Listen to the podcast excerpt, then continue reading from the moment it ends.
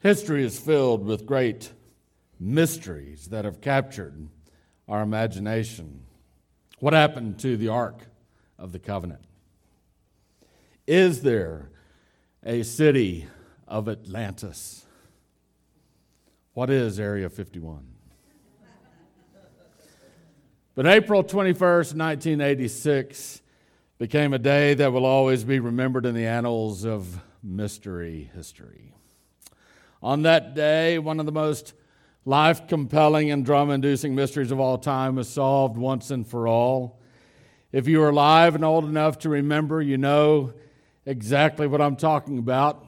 It was the opening of Al Capone's vault. For two hours that will never be gained back, 30 million Americans huddled around their TVs with rapt attention to witness Nothing. Absolutely nothing happened for two hours. If you're ever given the choice to watch the opening of Al Capone's vault or to watch a documentary on the Helvetica font, I would recommend the documentary. There really is a documentary on the Helvetica font. Meet the cast, now see the movie. It is a documentary film by Gary Hustwit. And all I can say is thank you, Mr. Hustwit, for your contribution to humanity. At least it wasn't the opening of Al Capone's vault. Now, believe it or not, there is a mystery that deserves our attention. It is the greatest mystery of all time. It is the mystery of all mysteries, the creme de la creme of mysteries. And today, I, David Rhodes, am going to give you the solution to this mystery. Now, undoubtedly, you're saying to yourself, Self, how fortunate a person I must be to sit under the tutelage of the person who has discovered the solution to the greatest mystery of all time. I wonder how this man in the South Plains of West Texas in the year of our Lord 2022 came upon this knowledge. Well, wonder no more. I will reveal to you my skills of deduction. Are you ready? I read my Bible. Now, I have a confession to make. I was not the first person to discover the solution to this mystery. In fact, when I finally revealed the solution to this mystery to you, undoubtedly you will say, I already knew that. But what you might not know is why it was a mystery in the first place. And so let's discover what this mystery is all about. If you have access to a Bible, turn to Colossians chapter 1, beginning in verse 24. We'll read through verse 29. I'll be reading from the Christian Standard Bible. We're in a series walking verse by verse through the book of Colossians, and the series is called Christ Overflowing. And so when you found Colossians chapter 1 verse 24, I would invite you to stand with me please in honor of the reading of God's word. Paul the apostle writes to the church at Colossae these words in verse 24, "Now I rejoice in my sufferings for you, and I am completing in my flesh what is lacking in Christ's afflictions for his body, that is the church. I have become its servant." according to God's commission that was given to me for you, to make the Word of God fully known, the mystery hidden for ages and generations, but now revealed to His saints. God wanted to make known among the Gentiles the glorious wealth of this mystery, which is Christ in you, the hope of glory. We proclaim him, warning and teaching everyone with all wisdom, so that we may present everyone mature in Christ. I labor for this, striving with his strength that works powerfully in me. Father, I pray that you would grant us insight and knowledge into this mystery and into the revelation of it. In Jesus' name we pray. Amen. You may be seated. So here's the situation. Paul, about 2,000 years ago, not quite, but pretty close, is uh, writing a letter to the church in Colossae. Colossae is a town in modern day Turkey. And this is a church that he did not start. This is a church who uh, probably most members he did not know. And yet, in verse 24, Paul says to them, Now I rejoice in my sufferings for you. What's Paul talking about? Well, basically this Jesus Christ had commissioned Paul to take the good news of Jesus to non Jewish people. That's what the Bible calls Gentiles, non Jewish people. And this was to be the thrust of his life, the vocation of his life. This was the driving purpose of his life. It is what compelled Paul each and every day and each and every waking moment. And so Paul gave himself for this purpose of taking the good news of Jesus to the Gentiles. He spent himself for this purpose. He was willing to be imprisoned for this purpose. In fact, he was at the time. He was willing to be abused for this purpose. He was willing to suffer and die for this purpose. And he was suffering. He was in prison. He was in chains, probably chained to a Roman guard in a house in, uh, under house arrest in Rome. And so Paul viewed his sufferings not like you and I might, you and I might go, oh, woe is me. I'm going through such a hard time. We, we would maybe say something like that, put a post on uh, social media talking about all the troubles and travails of life, but not Paul. Paul didn't view his sufferings that way. Paul basically said, My sufferings are being accomplished for you, for the church, for God's people. But I wonder why. Why would, why would Paul think of his sufferings this way? Because it's sort of an unusual way to think of it. Well, here's the picture big picture, okay? When Jesus came, he ushered in the kingdom of God. And so the, the kingdom of God is present here in this world, but it is not yet fully consummated. It is not yet finally culminated. That will come when Jesus returns. Uh, but it is nevertheless, the kingdom of God is nevertheless here. It is present uh, for those who have faith in Christ. We experience the rule of God in our lives, the kingdom of God.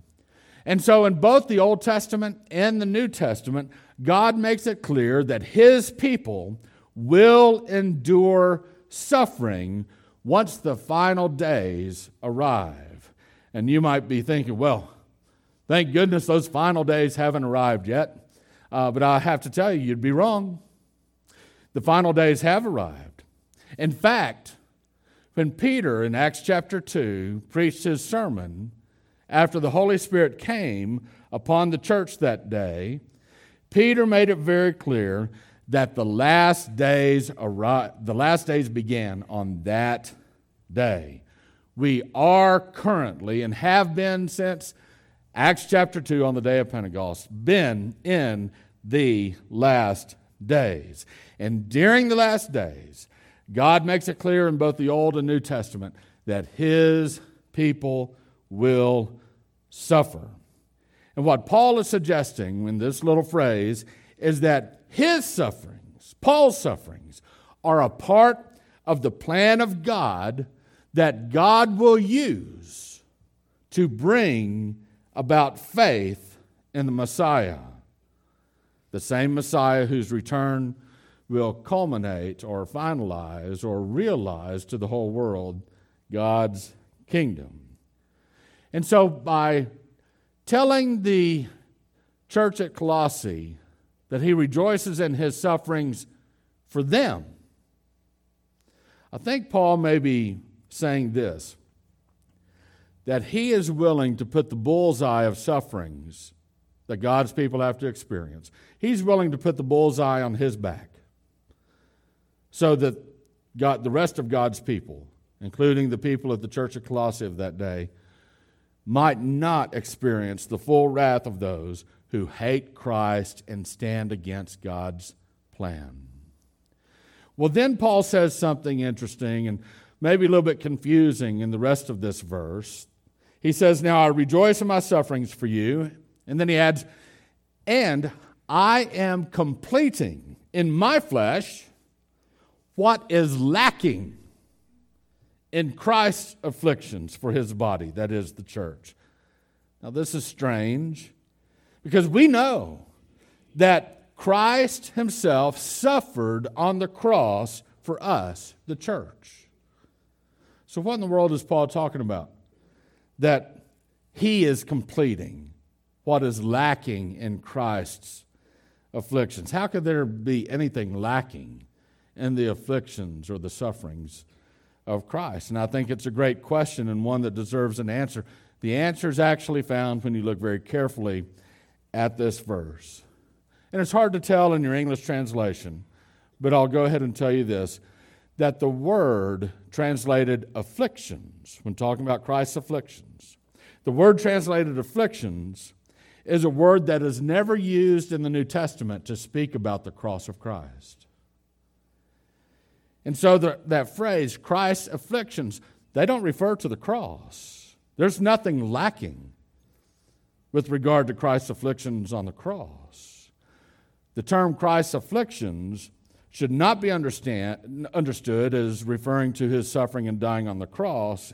Instead, it should be understood this way that when Jesus died on the cross, it was, in one sense, the supreme outworking of the sufferings that occur when the kingdom of God collides with the kingdom of darkness, of sin, of suffering, of sickness, and of death. When those two kingdoms collide, suffering will occur.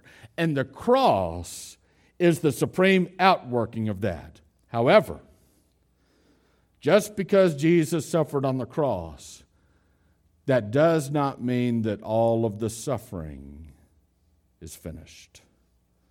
You and I still suffer, don't we? All throughout Christian history, God's people have suffered as they have been faithful to God. And so, in the last days, which were ushered in by Christ, there will be sufferings experienced by God's people. And when we suffer, our great high priest, Christ Himself, commiserates with our pain. He understands our sufferings and our afflictions. The death of Jesus Christ on the cross was more than sufficient to pay for our sins and to reverse the curse of Adam. But it does not mean that we will never have to suffer ourselves. A few examples. Does the cross of Christ mean forgiveness for you? Of course it does. So, what happens to you if you go out and do something dumb and you disobey God? What happens?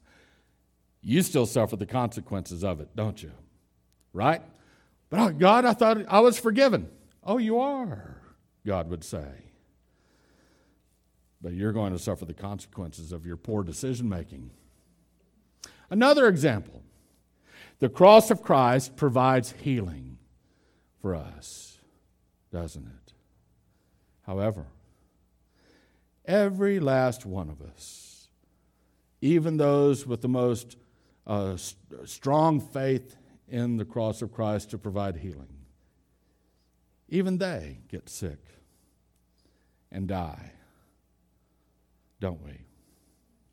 You see, the cross of Christ is more than sufficient to provide for our every needs, but it does not mean that you and I will never suffer. Why is that? Why do we continue to suffer if Jesus paid it all on the cross? We still suffer because there are two spiritual kingdoms at war. Jesus Christ brought to earth the kingdom of God and it will defeat the kingdom of sin and sickness and death. The cross of Christ has settled the outcome. However, there's still some skirmishes going on, and the war is not completely over. There's a bunch of people still who have yet to hear the message that God's kingdom has come through Christ. And that is our task our task is to tell people about Christ, even if it means we suffer for it. And that's what Paul was experiencing. To put it differently, what happened to Jesus on the cross has a ripple effect on us. We suffer as we tell people the mystery that has been revealed to us. Let me say that last part again. We suffer as we tell people the mystery that has been revealed to us. And you're wondering, okay, well, what is the mystery that we tell people? We'll get to that in just a second. But I want you to understand that the cross of Christ was like throwing a big rock into a pond. It creates a wake, and it has a ripple effect on us. And our job is to tell people the answer to the mystery that they don't even know about. In verses 25 and 26, Paul tells us a little bit more. He says, I have become the church's servant. I've become its servant. According to God's commission that was given to me for you, to make the word of God fully known, the mystery hidden for ages and generations, but now revealed to his saints, his holy ones. That's you and me. Paul is saying that his life's mission is to tell people about the mystery that God has finally revealed to us. So, what is the mystery? The mystery is God's plan that He came up with before the foundation of the world, yet He kept it hidden from the rulers of this world. Got that? The mystery is that God had a plan. He came up with it before he ever created the world. However, he kept the plan hidden from the rulers of this world. So, two questions arise from this. Number one, who were the rulers of the world and what is God's plan? Well, let's, let's answer those questions. Who are the rulers of the world? Are we talking about kings, prime ministers, presidents, Congress? Well, it's certainly true that kings, even in ancient days, didn't know God's plan. But kings and prime ministers and presidents aren't the real rulers of this world. Listen to 1 Corinthians chapter 2 verses 7 and 8. Paul says to that church, on the contrary, we speak God's hidden wisdom in a mystery, a wisdom God predestined before the ages for our glory. None of the rulers of this age knew this wisdom, because if they had known it, they would not have crucified the Lord of glory.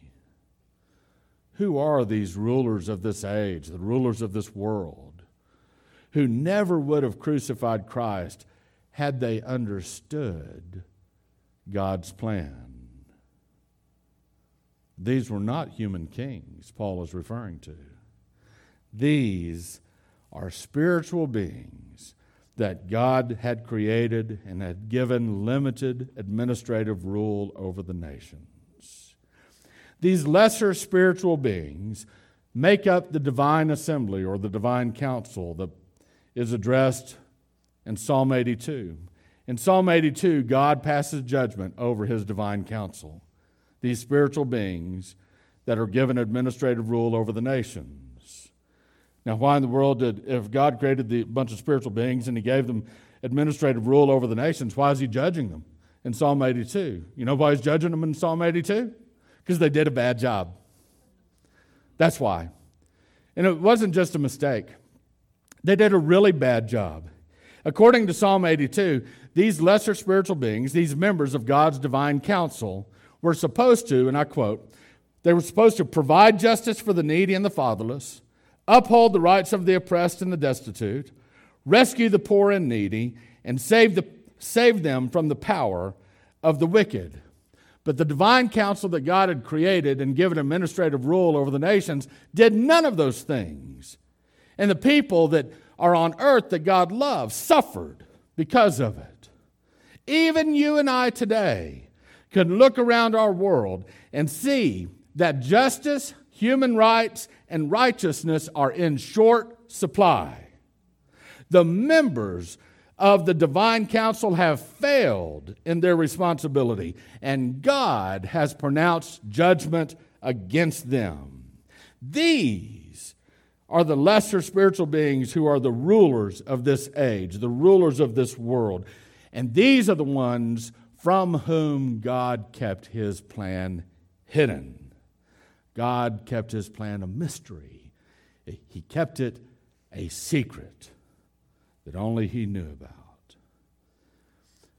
In Romans chapter 16, verses 25 and 26, we read these words Now to him who is able to strengthen you according to my gospel and the proclamation about Jesus Christ, according to the revelation of the mystery kept silent for long ages, but now revealed and made known through the prophetic scriptures, according to the command of the eternal God, here it is, to advance the obedience of faith among all the Gentiles.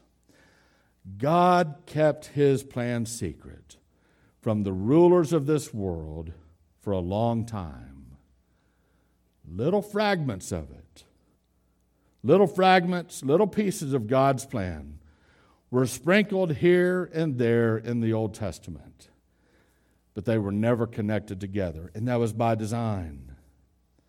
They were fragmented intentionally so that no one would figure out the mystery of God's plan until it was too late to do anything about it.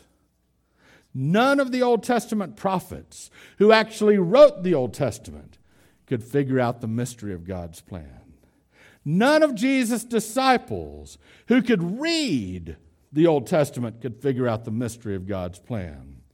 Even the lesser spiritual beings who are members of God's divine council to rule over the world could not figure out the mystery of God's plan. So that brings up the other question what was the plan that God kept secret for so long? It's right there on the screen. God's plan was to advance the obedience of faith among all the Gentiles. Before the foundation of the world, before God had created anything, God had a plan to have a family that would include all kinds of humans whom he would love and who would have faith in him and love him in return. And even though God had given limited administrative rule of the nations over to lesser spiritual beings, he kept one people, God kept one people all to himself. One people worshiped the Most High God. One people worshiped Yahweh while all the other nations of the world worshiped all the false gods they could think of, many of whom were no doubt reflections of the members of the divine council. And through ancient Israel, this one people that God kept all to himself, God would bring forth a Savior, not only of Israel, not only of the Jews, but also he would be the Savior of non Jews Gentiles, like most of us in this room. And in order to bring humans into his family, the Savior that God sent into the world, Jesus Christ, the very Son of God, would, he would have to die on a cross. And the death of Jesus on the cross paid the penalty for the sins of the world. However, the Savior of the world would not remain dead. The Savior of the world could not be captured by the grave. He conquered death by rising from the grave. And now, whoever, Jew or Gentile, whoever believes in the Lord Jesus Christ will be saved and become a part of God's family. The mysterious plan of God that has now been revealed is this because of Christ's death and resurrection, all people, including Gentiles, can be in God's family. This is the mystery hidden from all people and all spiritual beings that has now been revealed through the cross. It is this that we Gentiles no longer have to be ruled by lesser spiritual beings. Through Christ and Him alone, we have access to the Most High God. He is our God. Yahweh is our King. The God who rules the universe is our Father who has adopted us into His family. And so, as the Apostle Paul proclaimed this mystery to the people, he suffered for it because these lesser spiritual beings do not give up their rule easily. He suffered for proclaiming the kingdom of God coming through Christ. And as you and I, as we proclaim this mystery to people, we suffer for it too. God has ordained us to suffer as his kingdom collides with the remnant of the kingdom of death and sin and sickness that came through Adam. The rulers of this present evil age, who have great influence in Moscow, in Beijing, in Washington, D.C., and in Austin, work to keep people from understanding this mystery that they can become part of God's family.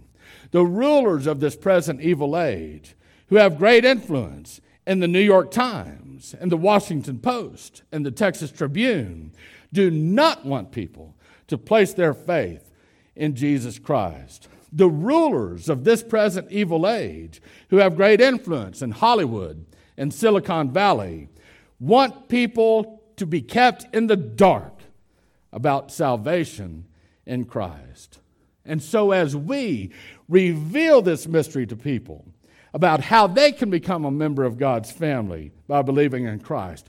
We suffer, and that's okay. We will not let sufferings stop us. Paul continues in verse 27. He says, God wanted to make known among the Gentiles the glorious wealth of this mystery, which is Christ in you the hope of glory. When Paul says Christ in you, remember, he's writing to Gentiles. He's saying that the glorious wealth of this mystery, which is Christ, is in you, Gentiles.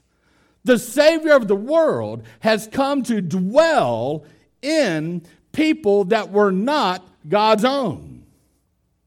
He's come to dwell in us. Do you see what God wants? God wants Gentiles to know that Christ has come to dwell in Gentiles. We can have hope for glory in the future. We Gentiles can have the assurance that we will be glorified in the future. That this body this body that is given to aging and sickness and decay and death, this body one day will be glorified. It will be resurrected from the dead. And where does this assurance come from? It comes from Christ, who is our Messiah, who is our Savior, who now dwells spiritually in us Gentiles if we believe in Him. In verse 28, Paul says, we proclaim him, warning and teaching everyone with all wisdom, so that we may present everyone mature in Christ. And so we are to proclaim Christ to people who do not yet know him, and we are to proclaim Christ to those who do know him. We want believers to become fully mature in Christ, completely like Christ. And you might be thinking, well, how in the world can I ever become completely like Christ? I'm, I'm nothing like Christ. I'm full of sin. I'm full of, I'm full of nonsense. You know, I'm full of bad decisions. I can't become completely like Christ. How is this possible? This is only possible once we have died and been resurrected and glorified. We can become conformed, and we will become conformed to Christ's image completely by means of our resurrection from the dead. When we're resurrected from the dead, our bodies will be glorified. What does that mean for you and me? It means you're going to have a body that's no longer subject to disease. Won't that be nice? You're going to have a body that's no longer subject to decay. You're going to have a body that never dies again. We'll no longer have to suffer sin. We'll no longer have to suffer afflictions. We'll no longer have sorrows. This is not something that can be accomplished by you, but it will be done for you when Christ returns and we are raised from the dead. However, what you can do in this life is you can grow more conformed to Christ. You can grow more spiritually. How? By yielding yourself to the Spirit of God, and He will make you more like the very Son of God. How does this happen? How can I become like Christ today? That should be your question every day. How can I be more like Christ today? How can I be more like Christ in this situation? And Paul writes in this verse that he's warning people. Some translations use the word admonishing people. This word means that he's trying to get bad thinking straightened out, that sometimes we become muddled in the way we think. And when Christians get muddled in the way we think, when Christians sort of start listening to too many voices instead of the voice of God, instead of reading our scriptures and, and understanding what God expects of us, and we start listening to everything else under the sun and everyone else under the sun, we start going after this and going after that. And sometimes we, we think that true wisdom and true knowledge, well, maybe it's found on the radio, or, or maybe it's found on TV, or maybe it's found on social media, or maybe it's found down at the lodge, or maybe it's found down at the pub. Or maybe it's found in Washington, D.C. And I would tell you, if anyone that thinks that wisdom is found in Washington, D.C., their minds are muddled. You're not going to find wisdom there, not God's wisdom. If you want wisdom, open your Bible and read it. If you want wisdom, come to church, a Bible teaching church, and hear it. The Bible is the Word of God. All scripture is breathed out by God Himself and is profitable for teaching, for reproof. That means it'll tell you when you did something wrong. For correction, that means it'll tell you how not to do it again. And for training in righteousness, that means it will tell you how to live your life right. That's what Scripture is good for. You won't find all of that anywhere else.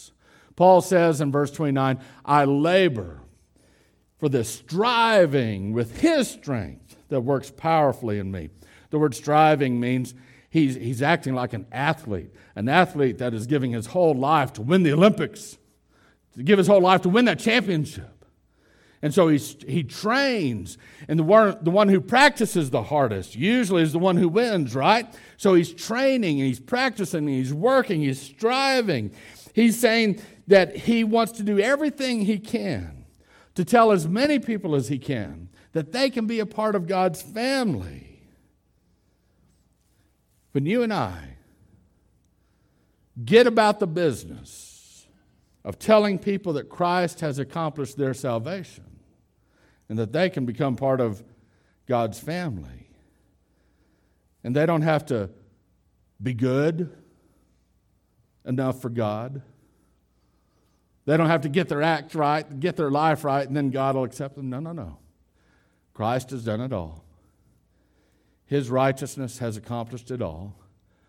All we have to do is have faith in Christ.